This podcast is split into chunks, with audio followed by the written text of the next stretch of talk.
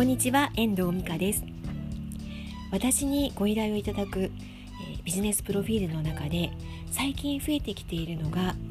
会社の代表としての、えー、プロフィールなんですよね。会社のホームページに載せる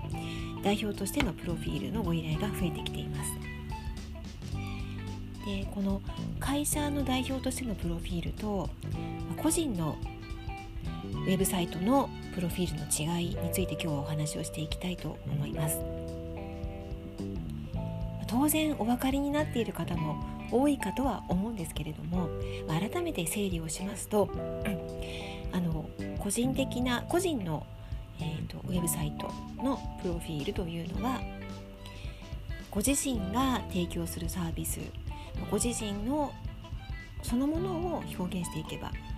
いいとけれども会社を代表するビジネスプロフィールというのはあの個人的なものと会社のものとこういい塩梅であの書き上げることが大事になってきます。どこまで自分のことを出すのかっていうのはあの大きなポイントになってきます。何パーセントっていうのは私にはちょっとわからないんですけれどもあの会社の方向性とか会社の歴史だったりとかそういうものも含めて会社の目指す方向性もね入れたりとかしながらご自分がどうしてこの会社を立ち上げることになったのかとかも入れていくようにしています。やっぱりどこまで行ってもあのどの媒体に載せるのかどんな方が読みに来てくださるのかということを視点に置いてあの載せていくネタも何を書いていくのかというところも判断をしていかなくてはなりません。これはプロプロフィールに限らずいろんな文章に入れることであるんですけれども特にあのホームページ会社のホームページの、えー、会社の代表としてのプロフィールについては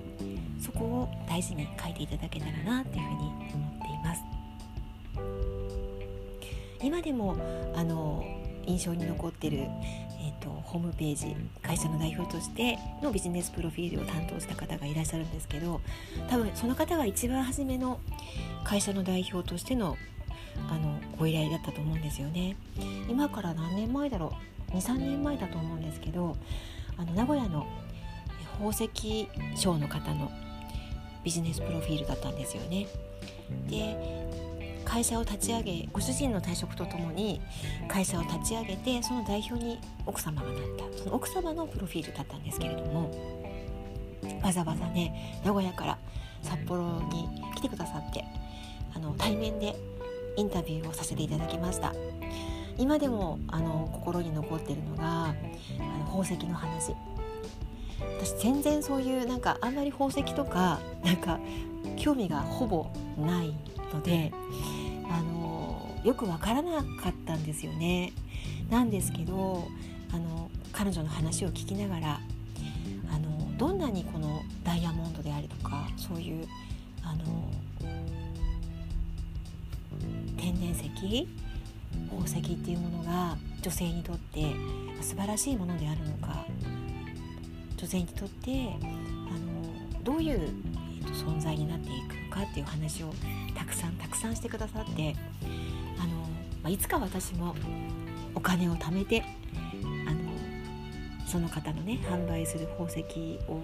買える日が来るといいななんていうふうにあの思ったことを思い出します。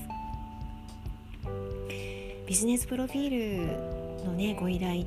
てもう一番楽しいのはそういう私の知らない世界の話をしてくださる方と出会えることだったりします。また今度もねあの私の知らない世界の話を聞くチャンスをいただきましたので楽しみにあのビジネスプロフィールのご依頼をお引き受けしようと思っているところです。今日はあのー、会社の代表としてのプロフィールについてお話をしました。最後までお聴きいただきましてありがとうございました。ままた聞いてくださいね。ではまた。